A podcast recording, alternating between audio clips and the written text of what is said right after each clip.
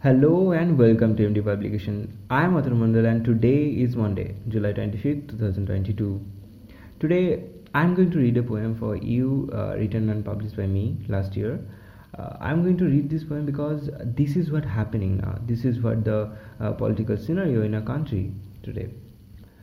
Uh, we all know that ancient political thinkers uh, such as Plato and Aristotle looked at politics as something pious and ethical. Uh, politics was regarded as part of ethics. Uh, they were not mistaken, but ethical conduct remained a distant dream for politics in our country.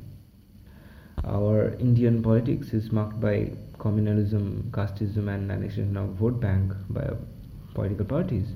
Not only that, but the ruling class is uh, tearing up labor protections, and uh, violence is there oppression, communal riots, injustice, corruption, uh, greed, bigotry, and whatnot. And the classes of these political parties are detrimental to the development of the country as a whole. We are, we are nothing but just vote banks for them. So it's, so it's time for uh, so it's time to be united and think uh, about the welfare and future of the country.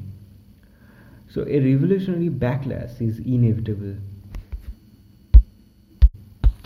So today's poem is called Another Hope. And this is how it goes.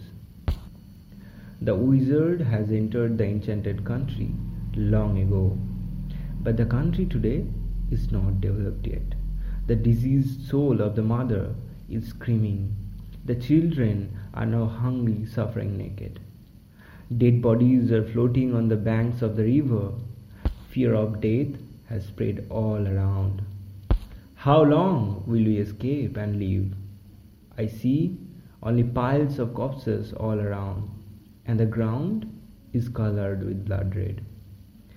But it will not go on like this for long. The young warriors are preparing for war. The country will be bathed in the stream of wizard's blood, then the thirst will be banished from the heart.